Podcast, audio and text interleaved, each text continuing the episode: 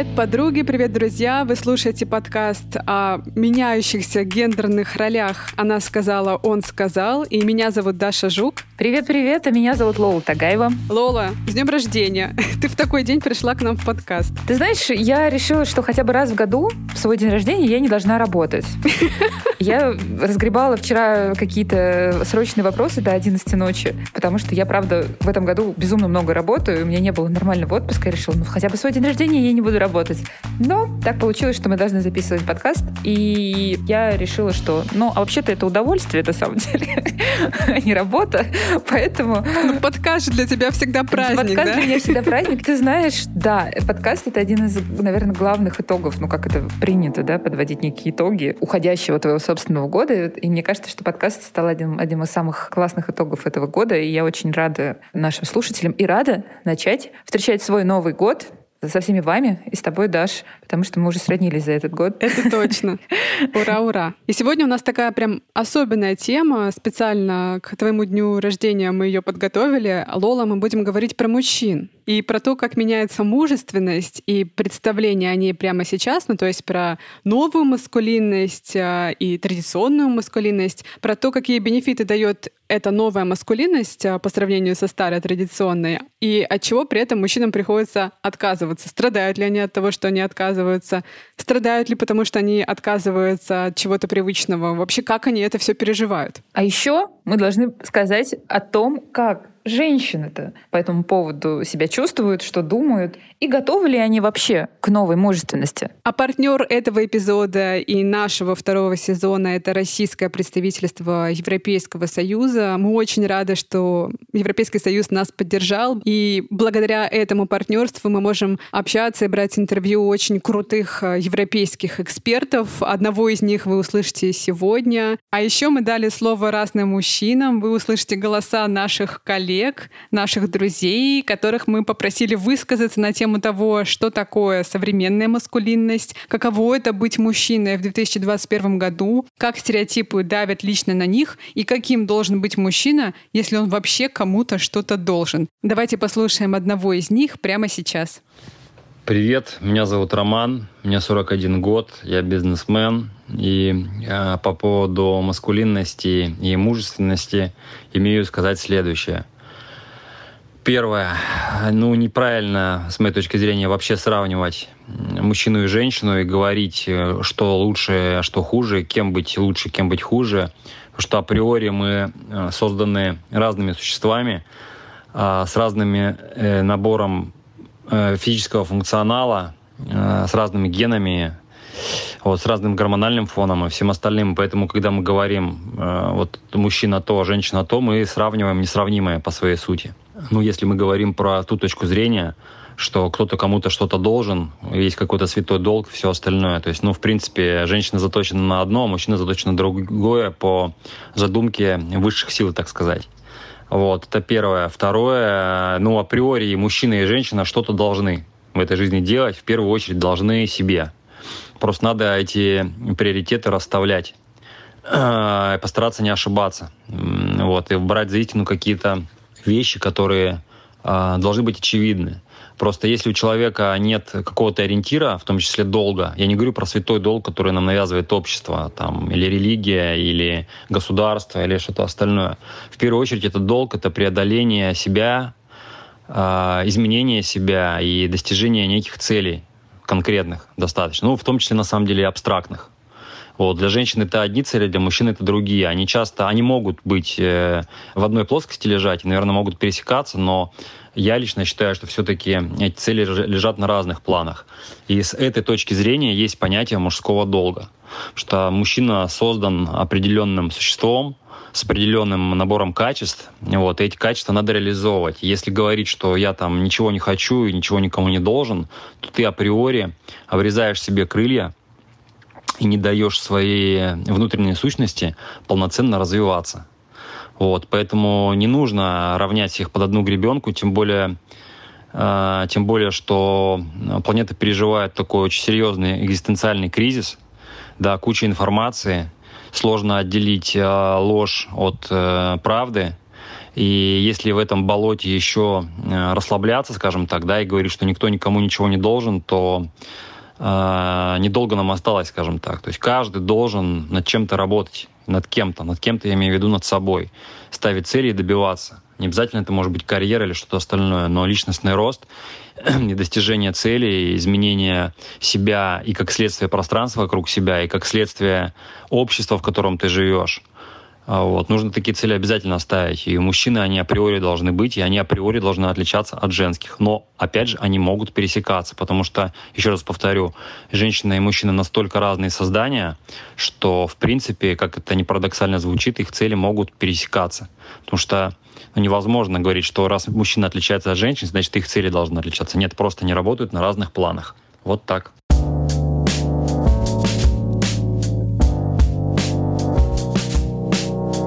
Пока мы не начали, мы хотим порекомендовать вам проект наших друзей «Мужчина, вы куда?». Это подкаст, который ведут журналисты Гриша Туманов и Слава Козлов, а также телеграм-канал. Он тоже очень классный. Ребята пытаются понять, куда деваться современному мужчине, как ему себя вести, что носить, как говорить о своих проблемах, что творится с маскулинностью в новом мире, почему российские мужчины умирают так часто и так рано, что такое быть главой семьи и почему нужно учиться говорить о своих страхах. Подкаст подкаст очень душевный, он, мне кажется, интересен не только мужчинам, но и женщинам. Я очень много всего переслушала. Есть, например, эпизоды про мужской декрет, про быт и семью, про то, как делить домашние обязанности и что такое современное рыцарство. А еще почему мужчины зависят от порно, например. Ну, в общем, много очень интересных эпизодов. Лола, вы только что провели второй Mail Fest, второй фестиваль про современных мужчин и маскулинность. Расскажи, пожалуйста, как все прошло, какие темы в этом году были наиболее горячие, наиболее острые, что вообще мужчины говорят? Mail Fest прошел круто. Наверное, две главные темы были. Первая тема вообще была надо было, в принципе, разобраться, а как гендерные проблемы отражаются на жизни мужчин. Потому что я тут узнала от нашего спикера, что мужчины в России совершают, э, например, самоубийство в 6 раз чаще, чем женщины. И живут на 10 лет меньше. То есть это показатели того, как э, мужчины не способны признать некую свою уязвимость и вовремя обратиться за помощью. И второе, конечно, мы говорили очень много о психологическом здоровье мужчин в разрезе, вот опять же, гендерных э, стереотипов да, как влияет вот эти все установки «мужчина должен», «мужчина должен терпеть». Мы говорили про депрессию, про алкоголизм. Было очень круто. Сейчас мы с Лолой хотим продолжить наш разговор про новую маскулинность и старую маскулинность, и а, про то, что происходит с мужчинами прямо сейчас. И мы решили пригласить а, очень интересного спикера, который, кстати, принимал участие в фестивале вашем. Это блогер и маркетолог Анатолий Капустин. Дело в том, что в конце 2019 года Анатолий запустил тред в Твиттере о том, что мужчины могут пожелать себе в новом году. И его твиты собрали 3,5 половиной миллиона просмотров. И впоследствии легли в основу книги, которая вот только-только вышла. Она называется «Новая маскулинность». Давай его послушаем. Я в какой-то момент понял, что нету книжки, которая бы описывала, как мужчину можно жить, э, чтобы наконец-то выдохнуть. Ну, то есть есть э, книжки про то, как управлять женщиной, как добиться от женщины секса, ну, то есть вот эти все пикаперские. Есть э, те, которые говорят, как стать э, настоящим мужиком, чтобы вот тебя другие мужики признавали как мужик. А для таких э, людей, как я, которые, ну, не особо стремятся стать прям настоящим мужиком в системе координат настоящих мужиков, нету книжки, и, кажется, нету каких-то сообществ, где эти люди могли бы собираться, делиться мыслями и смотреть э, друг на друга и говорить, как классно, что мы наконец-то отстали от себя. Вот, и перестали себя куда-то загонять. Книга — это такая вещь для меня, э, чтобы люди взяли ее, прочитали и сказали, о, кто-то думает так же, как и я, что парни могут ходить на маникюр. Ну, классно, я стану чуть меньше париться из-за того, что мне очень нравятся ухоженные ногти. Вот, то есть там были максимально простые идеи. Я сознательно не уходил в сторону трансинклюзивности а, или в сторону того, что гендер — это спектр или в сторону чего-то похожего, просто потому, что, кажется, у нас есть а, два совершенно не пересекающихся мира. Первый мир — это люди, которые живут по каким-то старым понятиям и либо рефлексируют на, на эту тему, либо не рефлексируют. И второй мир — это мир как раз научных статей, которые на передовой гендерных наук. Вот, и кажется, что чего-то среднего вообще нету. Мне пишут письма э, и на не твиты, и в личку пишут, и в Телеграм пишут, и на почту пишут, и в основном реакция такая, что как классно, что кто-то это сказал. А можешь рассказать про какое-нибудь э, самое необычное письмо, какую-то самую необычную историю, которую ты прочитал? Может быть, какая-то трансформация произошла у одного из твоих читателей? Ну, самое необычное, я ее везде рассказываю, потому что она реально меня поразила до глубины души. Жил-был человек в одной из э, горных э, российских республик. Я не говорю в какой, потому что я просто не помню, где конкретно он жил. Вот, э, он мне написал, что у него была проблема с кожей рук еще с детства. То есть она очень сильно сохла и трескалась. В какой-то момент э, он решил ее эту проблему решить э, тем, что помазал руки кремом увлажняющим. Все стало классно, но об этом э, узнал, это увидел то ли старший брат его, то ли отец, и он получил как бы по лицу, получил лещей за то, что, ну что он как телка. Ну, потому что это не мужское дело прихорашиваться. И он сказал, что вот после того, как прочитал мой тред, э, он э, решил купить э, снова крем увлажняющий, при том, что он уже пять, по-моему, лет э, не жил с родителями, со старшим братом, не особо с ними общался вживую, потому что он переехал вообще в другой город. Вот. Э, но до сих пор у него была эта травма. Он купил крем, намазал руки и сказал, что просто жизнь э, изменилась, и теперь ему вот после того, как он узнал, что он не один такой, кто задается этим вопросом, ему стало гораздо легче принять, что мужчина может следить за собой. А были ли люди, которые с тобой спорили, и какие аргументы они приводили? Если мы берем про непрогрессивную сторону, то там было что-то типа ну вот если сейчас все мужчины накрасят ногти, будут ходить на каблуках, то кто тогда будет воевать и защищать нашу страну? Вот, ну, как бы не думаю, что как бы накрашенные какие-то ногти с э, слежения за собой, за своим физическим, психическим здоровьем как-то должно помешать тем, кто хочет защищать страну. А с прогрессивного крыла были упреки в том, что ну, это вообще все понятно и очень странно, зачем вообще говорить о проблемах мужчин, когда у женщин очень много проблем. А второе, зачем вообще писать книгу, в которой говорится, что мыться вообще-то чаще, чем раз в неделю, это тоже норма и не делает из тебя плохого мужчину. Я хотела спросить про женщин. Мне очень интересно, как да. женщины на все на это реагировали. Мы их сегодня игнорируем уже полчаса. Давайте к ним вернемся. Что женщины говорили? Я осознанно не говорю про женщин, потому что очень много, ну, как очень много, есть мужские сообщества, которые мне, опять же, не особо симпатичны. И с одной и с другой стороны, одни отстраиваются от женщин и говорят, что да вот у нас э, вообще-то вагина капитализм, и женщины носят в себе право на секс, а мужики доедают объедки, если ты, конечно, не альфа-самец. А с другой стороны, есть э, как бы люди, которые супер профеминисты, которые говорят, что вот женщины боритесь, а я буду всегда приносить вам патроны и вообще э, скажите только, что делать, Куда нести? я все сделаю.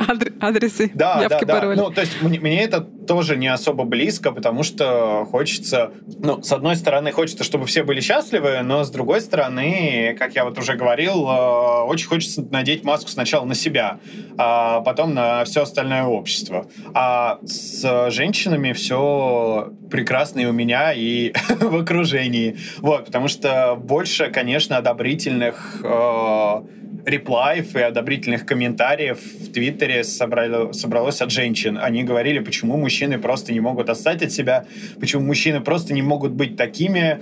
А, я бы очень хотела показать этот тред там моему папе, брату младшему или там моему партнеру, чтобы он наконец отстал от себя и все такое прочее. И плюс э, и редакторка у меня моей книги девушка, и э, главный редактор, э, который вышел на меня, предложил написать книгу, тоже женщина. Раз уж мы заговорили про женщин, мы много говорили на эту тему с моими подругами, а большинство моих подруг, как и мы с Лолой, феминистки, и несмотря на то, что они феминистки, они говорят о том, что для классных, счастливых отношений, в которых есть сексуальный драйв, сексуальное напряжение, сексуальное очарование, им важно, чтобы так или иначе они с их партнерами были разными. И чтобы мужчина оставался мужчиной, чтобы он был мужественным, чтобы он мог в важные моменты взять на себя ответственность, принимать решения. А новая маскулинность с ноготочками и слезами — это не секси.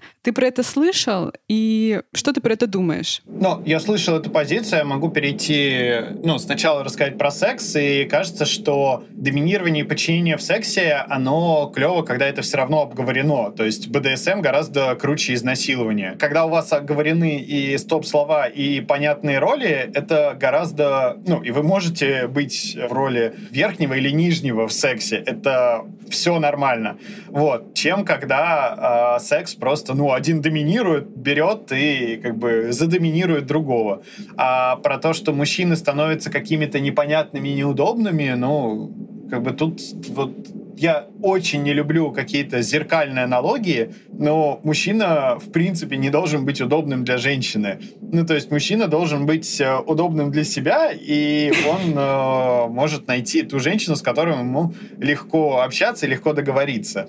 То есть э, то, что мужчина там не хочет принимать решения, ну, классно, тогда не общайтесь с такими мужчинами, которые не хотят принимать решения. Общайся с теми, кто хочет. Либо наоборот, найди такого мужчину и пойми, почему вдруг тебе важно, чтобы решения принимали за тебя какие-то важные. У нас в голове формировался образ сексуально привлекательного мужчины с опорой все-таки на какие-то гендерные роли. И вот эта наша эмоциональная сфера, получается, да, она отстает немного да, от интеллектуальной, той части, когда мы признаем право мужчины, да, господи, красить ногти делать что угодно. Да, ты абсолютно можешь быть таким, какой ты есть. Но, чувак, прости, я тебя не хочу. Я в этом тоже не виновата. Мои нейронные связи в голове сформированы таким образом за там 20-30 лет, да, что я хочу вот образ такого мужика. Я не говорю про девочек, которые помоложе, 18-20 лет, это новое поколение, и они смотрели уже на других мальчиков и ориентировались, не знаю, на пацанов в ТикТоке, которые там смело красят волосы, ногти делают, что хотят. А вот про нас там 30, 40. Ну, мы не виноваты, что мы таких не хотим. И получается отставание. Ну, как решать эту проблему?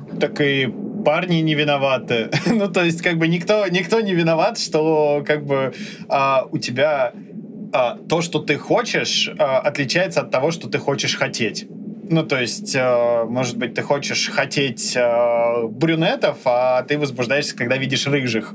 Ну, и как бы ничего ты с этим не сделаешь. Это либо, э, либо принять себя, либо прорабатывать это с э, психотерапевтом. Вот, и поэтому кажется, что между желаниями осознанными и неосознанными. Вот эта вот разница, нужно ее все равно как-то... Ну, то есть это запрос не к мужикам, что вдруг меньше стало мужиков, которые прям мужики, а скорее к себе и к своему психотерапевту, почему вдруг нужны именно мужики-мужики, и, может быть, э, и не особо-то и нужны мужики-мужики, просто все время вокруг э, окружали, ну, окружали тебя э, вот такие вот э, люди, которые прям вот такие мужики 3000, которые прям супер-убер мужики. А сейчас, может быть, э, это не особо нужно, но по инерции все идет. Ну, то есть я не вижу тут каких-то проблем мужчин, потому что э, мужчина, ну, гораздо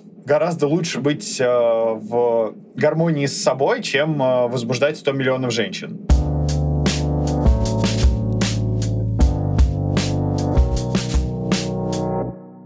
Мне кажется, что в современной, вот в этой парадигме, в которой ты спрашиваешь, мужик вообще ничего никому не должен. том-то и дело, что если мы боремся за право на самоопределение одних, мы не должны отказывать в праве на самоопределение других. Если женщины, допустим, хотят быть независимыми, развиваться и быть не хуже мужчин, как бы это ни прозвучало, да, все-таки считалось, что э, и считается до сих пор, что женщины не могут выполнять ту или иную работу, а должны делать то-то пятое, десятое. Во всяком случае, мы до сих пор живем в этом, как бы с этим не боролись. То если мы считаем, что женщины имеют столько же прав, сколько мужчины, значит, и мужчины имеют столько же прав, сколько и женщины. Мужчины могут быть и сильными, маскулинными, и иметь право, они могут иметь право считать, что они хозяева, они должны больше зарабатывать и пятое, и десятое, и одновременно с этим они могут, другие могут думать, что нет никакой разницы, кто сколько зарабатывает, что мужчина может проявлять слабость и так далее и тому подобное. В этом весь вопрос. В том, что мы даем право мужчинам в том числе на самоопределение. Не только женщинам мы даем это право. Мне главное, главным кажется, что должен быть подход, все должны решать сами, кем они хотят быть, и не осуждать выбор другого человека. Привет, меня зовут Леша, мне 35 лет. Мне кажется, что сейчас бывает сложно понять иногда границу между тем, чтобы быть партнером, и тем, чтобы быть рыцарем. Потому что новые правила приходят, а старые тоже никуда не деваются. И действительно не всегда понятно, какого поведения от тебя ждут. Например, это первое свидание, вы друг друга еще не очень знаете, и ты не понимаешь, предложить ли оплатить счет или предложить разделить. А спросить, естественно, стесняешься. И вот думаешь, что если я сейчас предложу оплатить, вдруг она решит, что я считаю ее какой-то беспомощной. А если предложу разделить, вдруг решит, что я просто какая-то меркантильная свинья. Лола, как тебе кажется, сами женщины вообще готовы к этой новой маскулинности? Ох, это потрясающий вопрос. Ты знаешь, мне кажется, что нет. Сейчас я тут внезапно ломаю э, наши с тобой основные какие-то ценности, на которых строится наш подкаст. Наши с тобой феминистки. Да, да, наши с тобой феминистки. Я думаю, что в целом еще вообще в большинстве своем еще нет. Мне кажется, что очень многим женщинам очень приятно где-то внутри себя все-таки хранить вот эту вот идею, как некий идеал, который зачастую очень часто никак не соотносится с реальной жизнью, а мужчине-заступники, мужчине-защитники, мужчине-покровители, который вот придет и сразу же там все проблемы разрешит. Да? Вспомни там самую, наверное, популярную сказку про Золушку, которую мы так любим с тобой. Появился принц mm-hmm. и немедленно спас ее от мачехи, и вот она теперь внезапно живет во дворце. И никакого другого социального лифта не предполагалось. И я слышала много много разных обвинений со стороны э, женщин, что вот вы делаете вот эти проекты, Mailfest, в котором вы говорите, что мужчина да, нормально, пускай плачет, пускай проявляет самого себя. Он тоже человек-то в конце концов. Вы делаете Femfest, в котором говорите о том, как патриархальные нормы влияют отрицательно на женщин. Но что же будет, если мужчины станут слабыми, мужчины перестанут за нас платить, мужчины перестанут открывать нам дверь, и вообще нельзя даже будет э, надеяться на то, что он понесет мою тяжелую сумку из магазина, и вот это все. И мне кажется, что этот процесс очень неоднородный и идет действительно по-разному. И опять же, да, какие-то первые ступени, они как раз про то, а давайте попробуем этих самых мужчин понять, до чего они помирают все от инфарктов так рано. Почему? Потому что они не могут в конце концов в какой-то момент расслабиться и сказать, все, я больше не могу, да. И вот это вот натужное рыцарство, наверное, оно совершенно Слушай, ты знаешь, а, я часто про это думаю, что а, есть некоторые противоречия внутри многих феминисток, которых я знаю, внутри меня самой и внутри тебя, потому что, а, с одной стороны, мы отстаиваем свои права, свои границы и свободы, с другой стороны, поскольку мы выросли в определенных идеалах, росли с определенными ценностями, то мы неосознанно ищем того самого рыцаря. Ты, кстати, Лола, сейчас вещаешь из замка в Тоскане, из замка в который тебя пригласил э, твой принц э, итальянский, Альберто. И Это на самом деле очень интересно и забавно, что... Это правда, это правда. Это какой-то шах и мат. Всей моей работе последних лет я пытаюсь воспринимать это как этот, знаешь, пост-пост, мета-мета, какую-то такую иронию над, над всем, чем я занимаюсь, потому что, потому что сейчас начать спорить это довольно глупо. Я стараюсь над этим иронизировать, понимая во многом, что для него-то это не ирония. Ему 45, и он, конечно же, он продукт всех традиционных гендерных стереотипов. Тем более Италия — это такая страна, в которой, ну, в общем, несмотря на то, что это европейская страна, здесь, ты знаешь, я могу сказать, что по сравнению э, с той же Москвой, ну, Москва, наверное, в рамках каких-то прогрессивных идей стоит э, далеко впереди. И я понимаю, что это его способ так выразить себя. Он таким рос, и я уже, наверное, никогда его не переделаю. Точно так же, как я не могу последние годы заставить его э, не платить за, за меня э, везде и всегда. Это просто приведет к каким-то конфликтам. А как ты себя вообще во всем этом чувствуешь? Потому что Зная тебя, я понимаю, насколько тебе важна твоя собственная независимость, в том числе финансовая независимость. Ты очень погружена в тему феминизма, занимаешься фестивалями. Ты себя вообще во всем этом как чувствуешь, принцесса моя дорогая из замка? Ты знаешь, мне кажется, что э, здесь такая, опять же, неоднозначная ситуация, потому что, с одной стороны, я понимаю, какими усилиями воли и какими, наверное, будущими последствиями для него ему дается вот эта вся роль рыцаря бесконечная. Иногда мне очень хочется, чтобы он снял эти доспехи, этот свой плащ Супермена и, наконец, мог э, расслабиться и позволить себе отдохнуть. Хотя бы иногда. С другой стороны, я понимаю, что именно вот, э, вот этими своими чертами, вот этим своим проявлением, он для меня является привлекательным и, в первую очередь, сексуально привлекательным. Как это не смешно, наверное. Что ты по этому поводу скажешь? Ты знаешь, а я много про это думала, и с одной стороны, ну, у меня есть две мысли по этому поводу. С одной стороны, мы с тобой росли в очень понятном контексте, когда именно такой идеал мужчины был сексуально привлекательным, да, такой мужчина в доспехах, который тебя добьется и всего для тебя добьется, и коня на скаку остановит и звезду с неба достанет. Мы выросли с тобой на Золушки, Белоснежки и Кавказской пленницы, обе. И с одной стороны, мы можем предполагать, что вот это сексуальное притяжение, да, которое мы испытываем, а, оно было сформировано обществом. С другой стороны, я иногда думаю про то, что это а, отчасти может быть биология, потому что мы как бы неосознанно выбираем мужчину, который в состоянии будет прокормить наше потомство. В тот момент, когда мы будем в декрете, в тот момент, когда мы не сможем зарабатывать и тащить домой мамонта, мы понимаем точно, что этот наш партнер-рыцарь этого мамонта притащит мы в нем уверены. А в тот момент, когда мы видим э, расслабленного рыцаря, который тоже человек вообще-то, который тоже устает, который может себе позволить а, слезы, который хочет разделить с нами какое-то бремя, возможно, биологически мы как бы чувствуем и получаем не, некий сигнал, что не стоит заводить это потомство. Я согласна, да, я согласна. Я думаю, что я думаю, что новое поколение, которое уже не растет на всех этих э,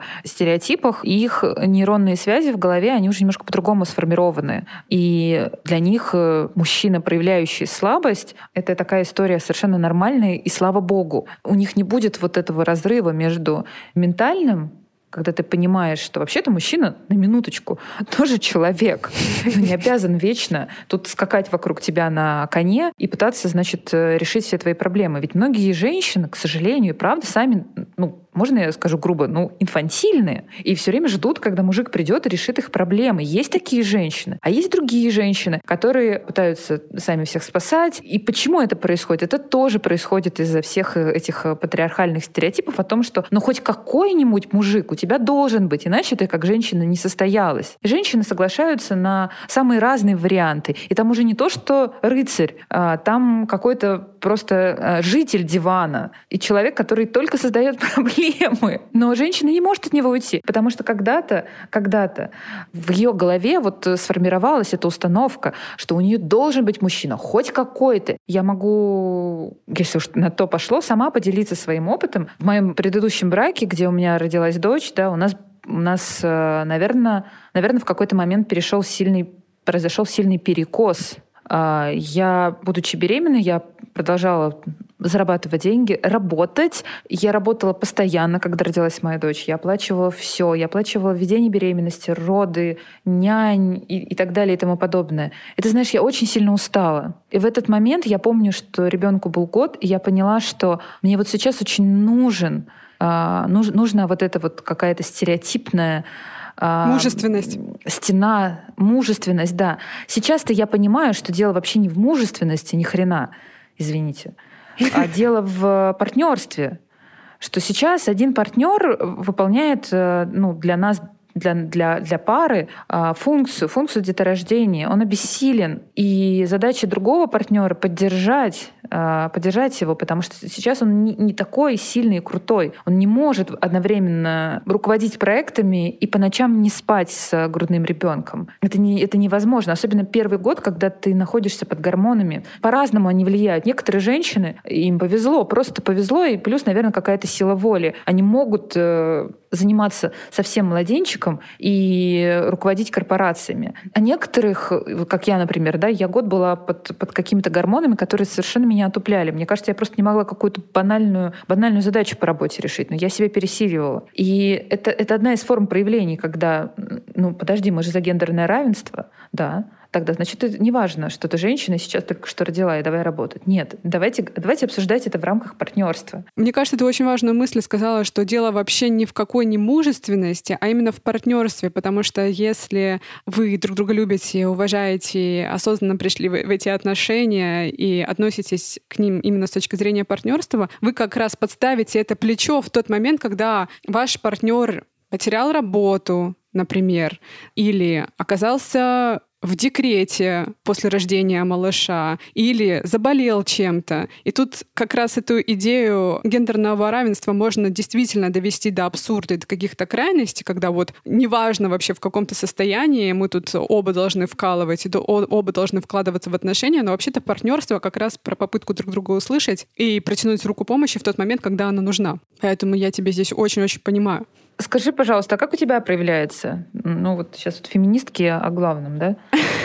Феминистки о главном. Ты знаешь, я вчера думала, я так рада, что наш подкаст все время побуждает нас к какой-то рефлексии, потому что а, часто про какие-то собственные а, моменты и реакции в обычной жизни ты не задумываешься, но когда готовишь эпизоды, как-то на эту тему э, специально рефлексируешь. Я вчера думала про несколько таких э, вещей, а, про которые мы все время говорим, когда обсуждаем новую маскулинность. Это там, мужские слезы, это деньги и партнерство в отношении там, зарабатывания этих э, денег, и это какая-то ответственность, да, которую мы все время приписывали раньше мужчинам, что мужчина должен брать на себя ответственность, должен быть скалой и стеной.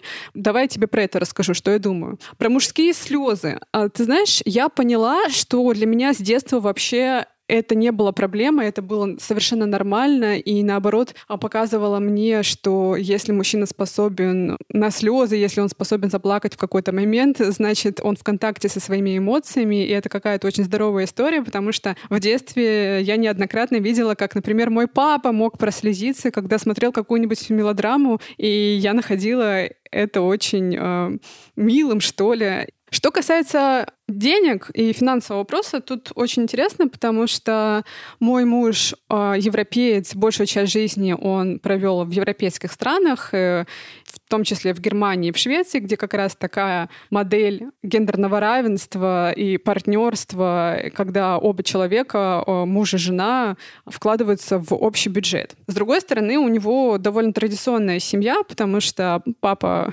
работал, а мама занималась семьей. То есть он как бы, знаешь, э, усвоил две модели, как будто бы. И когда мы начали встречаться, а, мне сразу стало понятно, что Филипп за партнерские отношения, как и я, и мне было от этого радостно, потому что я понимала, что вот это партнерство, оно, оно а, влечет за собой очень много положительного для наших отношений. В том смысле, как мы будем воспитывать детей, как мы будем развивать нашу семью, как он будет относиться к моим карьерным амбициям и самореализации, как я буду относиться. В начале наших отношений мы обсудили вопрос даже того, как мы будем э, оплачивать всякие счета, потому что мы жили на чемоданах, э, мы познакомились, встретились в Барселоне, а потом, так же, как и вы, мы встречались в разных странах мира постоянно, потому что он жил в Шанхае, я жила в Москве. Но в связи с тем, что у него зарплата была гораздо больше, чем у меня, э, основную нагрузку брал он на себя.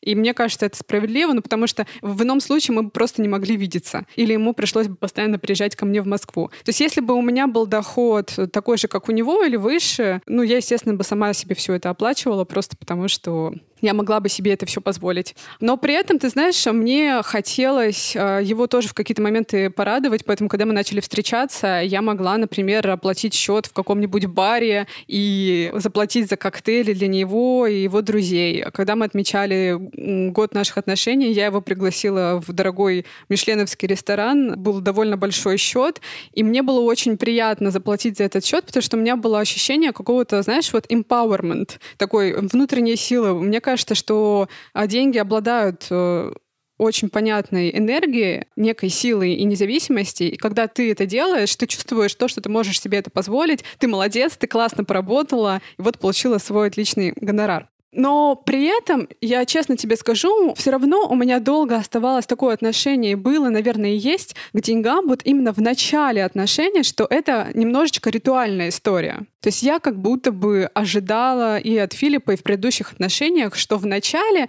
это будет частью ухаживания. Мне было бы странно все время делить счет 50 э, на 50. У меня почему-то в голове это все время, э, вот эта дележка счета 50 на 50 было неким знаком равенства с меркантильностью и с какими-то вот такими строгими подсчетами. Мне гораздо приятнее, например, когда тебя пригласили и за тебя заплатили, а в следующий раз ты пригласила и заплатила, например. Понимаешь, да, о чем я говорю? Но у меня были отношения, в которых я зарабатывала в два раза больше, чем мой э, бывший молодой человек.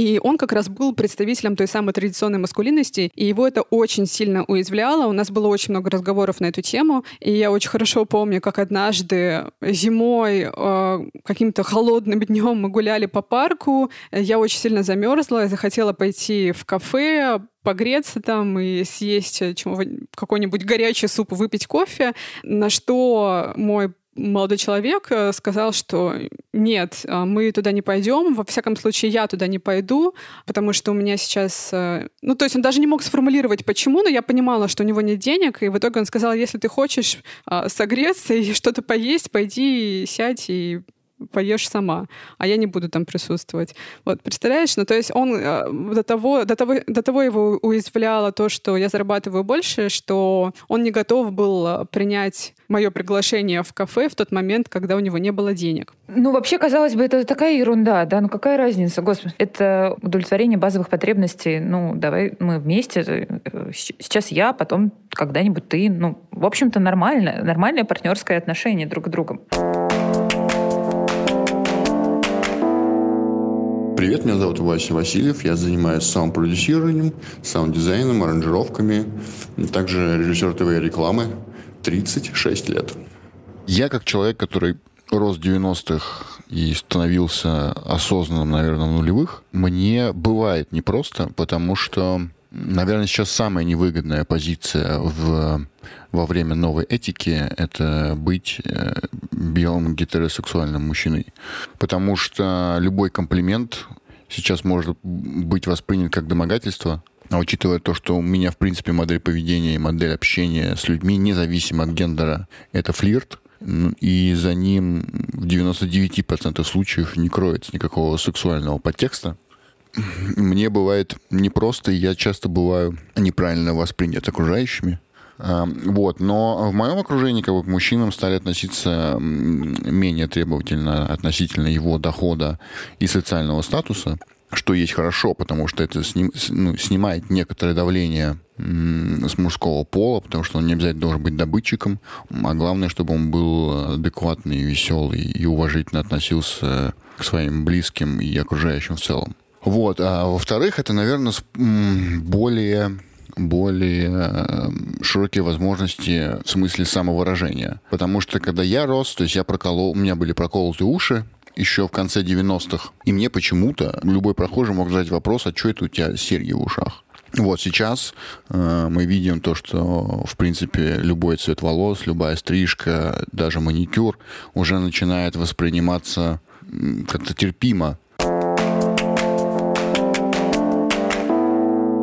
Ну, в итоге вот на данном этапе своей жизни, да, мы с тобой все-таки выбрали европейских мужчин, которые на самом деле не сильно-то отличаются от российских, как мне кажется.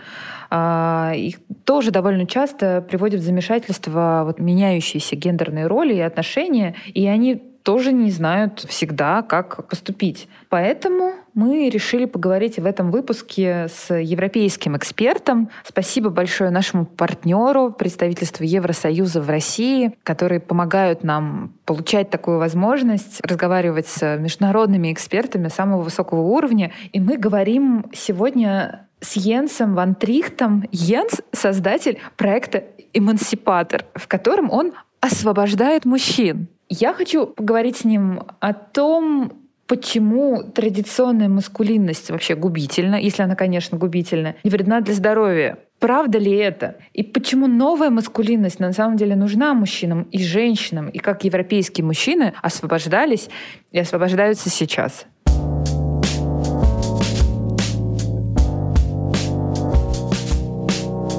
I realized that the problems in the world were very much related to gender relations. I used to say and would still say most problems in the world are caused by men. В какой-то момент я отчетливо понял, что большинство проблем на Земле были созданы мужчинами. Не только глобальных проблем, но и проблем в моей личной жизни. Я имею в виду мою неуверенность, мои вопросы и установки по поводу отношений между мужчинами и женщинами, мальчиками и девочками, между моим отцом и матерью, ожиданий, которые у меня сформировались, табу, которые существуют вокруг поведения. Я стал задумываться о том, к чему же приводит мускулинность в моей жизни и в мире в целом. Вы сказали, что большинство проблем были созданы мужчинами. Интересное замечание. А что именно вы имели в виду?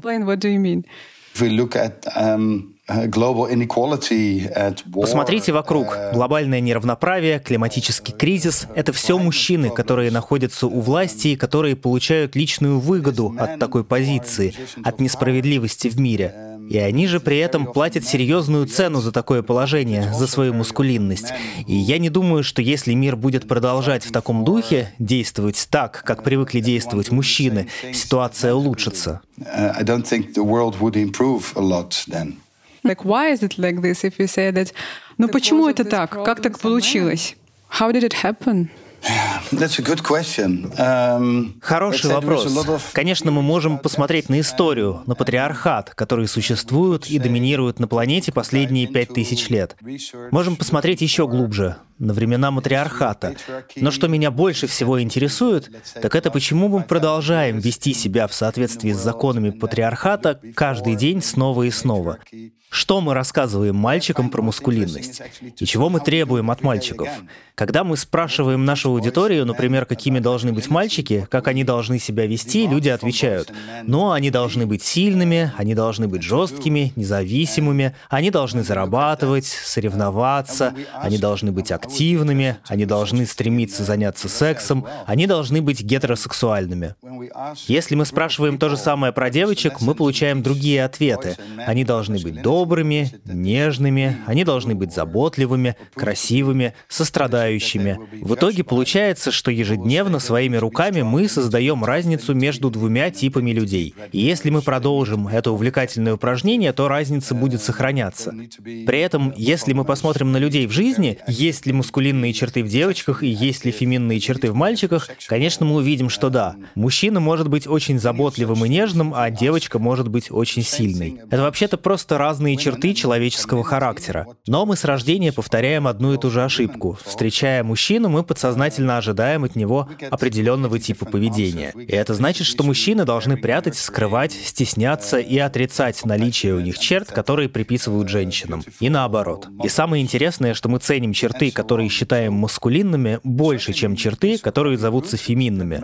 Лучше быть сильным, независимым и так далее. И вместо того, чтобы спрашивать, откуда все это взялось, надо спросить себя, а почему мы продолжаем себя так вести, и как сделать так, чтобы мы поняли наконец-то, что у нас у всех есть и мужские, и женские черты, и их наличие в нас — залог того, что мы, как человечество, сможем справляться с теми вызовами, с которыми мы сталкиваемся во время своей жизни. Интересно, что мужчины, которые склонны с меньшим уважением относиться к женским качествам, на самом деле зависят от них. Доброта и ласка необходимы людям для нормального самочувствия. И это презрение, мне кажется, это корень мизогинии. Наша зависимость от тех качеств, которые мужчины и общество презирают, необходимость мужчин полагаться на эти качества, чтобы выполнять свою работу, ведут к мизогинии. Я думаю, что принятие мужчинами так называемых женских качеств в себе будет очень большим шагом к более здоровому обществу. Это позволит мужчинам наладить отношения и с самими собой, и с другими мужчинами, с детьми, с партнерами. Если мы не позволим себе быть целостными, мы не сможем сделать целостным этот мир. А which problems usually motivate men uh, to seek А с какими проблемами чаще всего к вам обращаются мужчины? Stories or general stories which you usually uh, observe. I think it's really important to say that men are very diverse and changeable. Мужчины очень разнообразные и разносторонние, такие же сложно устроенные и противоречивые, как и женщины, поэтому тут нет единого ответа. Но точно есть тренд. Многие мужчины обращаются за поддержкой в отцовстве. Быть отцом, хорошим, вовлеченным увлеченным отцом сейчас для многих мужчин становится очень важным. И воспитание детей приводит к развитию мужчин, к их самосовершенствованию. Даже на физиологическом уровне, когда мужчина обнимает ребенка и заботится о нем, это приводит к выбросу гормона окситоцина, который делает их счастливее и мягче.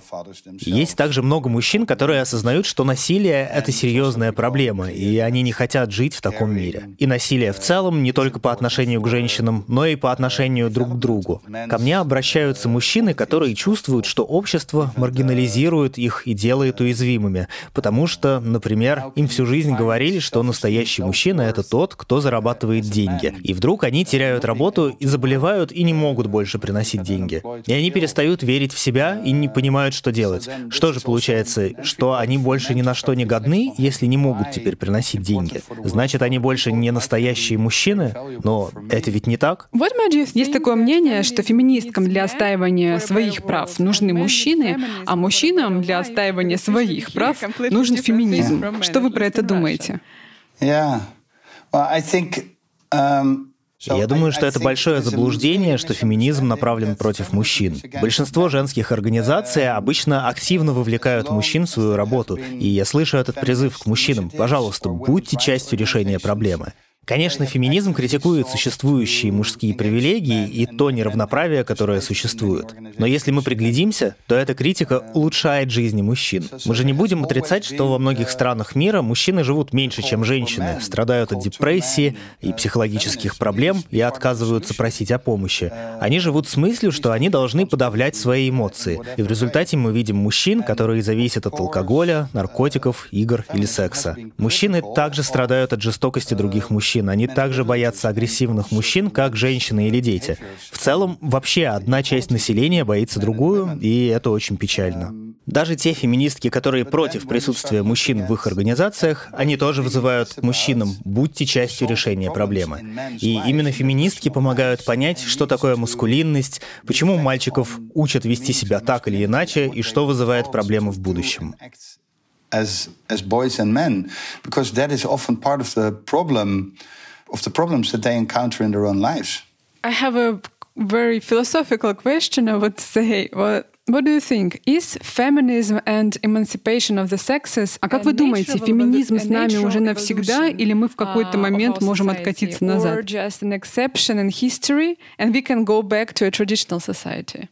I'm not sure if that's just a philosophical question. I see that all around the world there is uh, strong forces trying to go back in history. К сожалению, я сейчас наблюдаю очень много движений по всему миру, которые хотят вернуть общество к традиционным ценностям в смысле патриархата. Я имею в виду консерваторов всех мастей, рост правых организаций и партий, и даже государства, которые не против ограничить женщин в их правах. Меня это очень тревожит. Но хотя я не умею предсказывать будущее и не хочу этого делать, я думаю, что мы все еще можем сами создавать то будущее, какое хотим. И моя и ваша работа — это и есть создание будущего в нашей ежедневной рутине.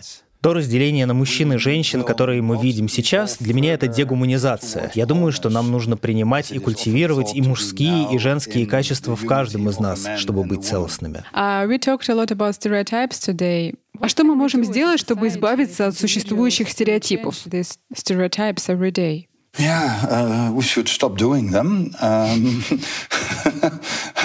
uh, Для начала мы должны перестать их использовать каждый день. Простого решения этой проблемы нет. Мы должны делать что-то и на личном уровне, не только в отношениях, но и с друзьями, и на уровне общества. Нам нужны перемены в том, как устроена работа компаний. Нам также нужны системные изменения. Например, в той же системе отпусков по уходу за детьми. Нужно менять законы, которые насаждают стереотипы своими формулировками. Нам надо повышать осведомленность о том, как стереотипы мешают нам жить. Нам лично, бизнесу, обществу, государству. И еще нам надо понимать, какую выгоду мы получаем от существования стереотипов. Например, они дают мужчинам ощущение власти, преимущества над другими, а женщинам возможность спрятаться за статус матери, например. И мы должны откровенно себе в этом признаться, прежде чем приступить к изменениям. Эти изменения точно не будут быстрыми, должно смениться несколько поколений. Мы, конечно, можем изменить законы сейчас, изменить существующие нормы, но чтобы интегрировать новые нормы в обычную жизнь, нужно время,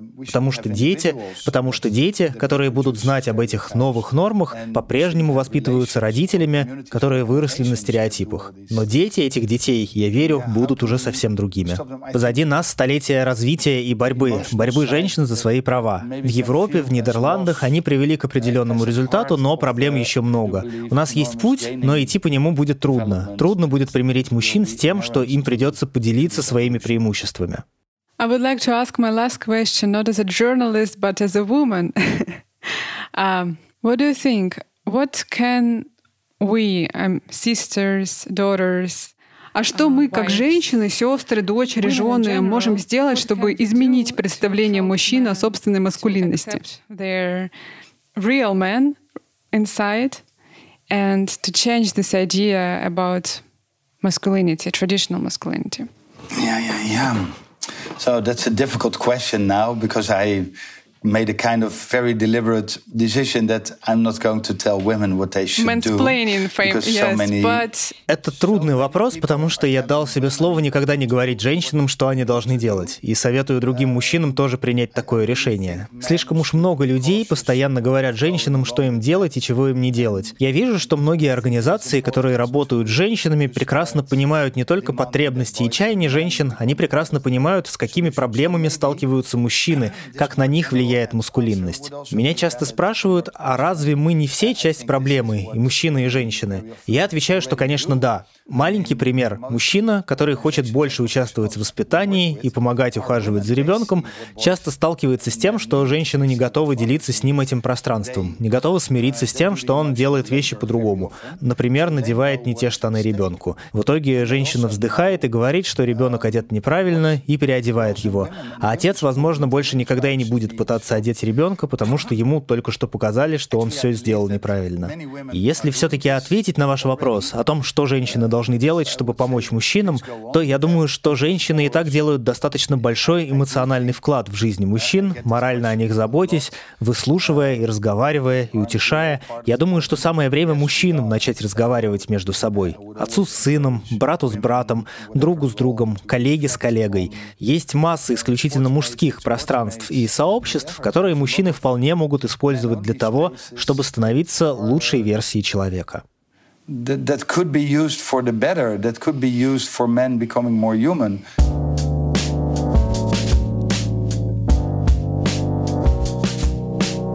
Привет, меня зовут Артем, мне 27 лет. И вот мое мнение насчет того, каково это быть мужчиной. Плюсы.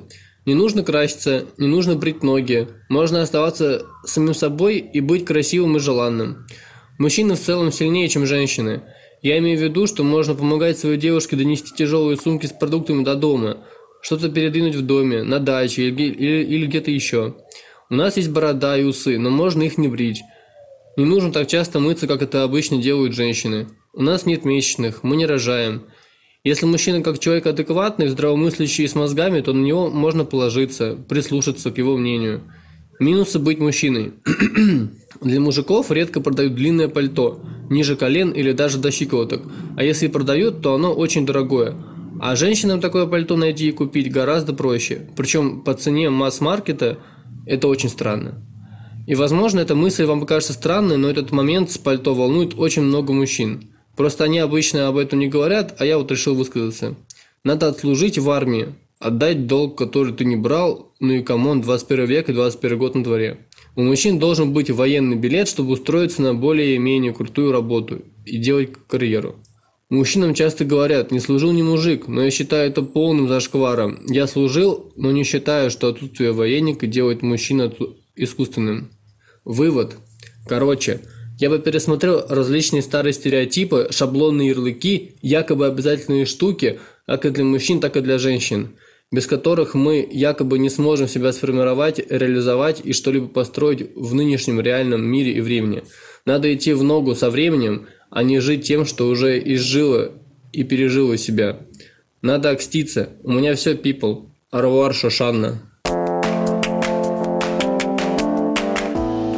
Ух, мне кажется, что нам, конечно, всем сейчас э, нелегко, потому что происходят такие, конечно, тектонические сдвиги в, в сознании, в понимании, что происходит, потому что ну, все время нужно себя так вот чекать, да, я вот сейчас э, из какой позиции смотрю там на этого мужчину или на, на этого человека, почему у меня такие ожидания, насколько я вообще справедлива по отношению к нему и к себе тоже, люблю ли я себя и других людей, кого я вижу, какую-то стереотипную роль или человека, которого нужно понять, не забывая, конечно, и о себе.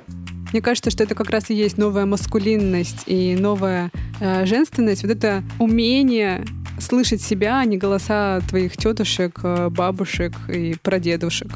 И это очень сложно. Это очень сложно. И несмотря на то, что мы с тобой, как мы часто говорим, да, мы с тобой феминистки, мы нашли себя в этом, мы поняли ценность этому и очень комфортно и счастливо себя в этом чувствуем. Несмотря на все это, мы сталкиваемся с внутренними стереотипами, конфликтами, противоречиями, которые приходится разрешать так или иначе каждый день. Ну, если ты как-то рефлексируешь, задумываешься об этом и задаешь вопросы. Так что задавайте вопросы себе, друзья, подруги, и будем на связи. Очень ждем вашего фидбэка. Нам интересно, что вы думаете про этот эпизод. Откликнулся ли он у вас, отозвался ли он у вас. А будем рады, если вы пришлете его своим друзьям, мужчинам, женщинам, девочкам, мальчикам. И подписывайтесь на наш инстаграм. Там вы можете найти фотографии а, наших героев, их истории, наши слова истории. И ставьте ваши оценки. Будем очень рады вашему фидбэку. И услышимся через две недели. Пока-пока. Пока-пока.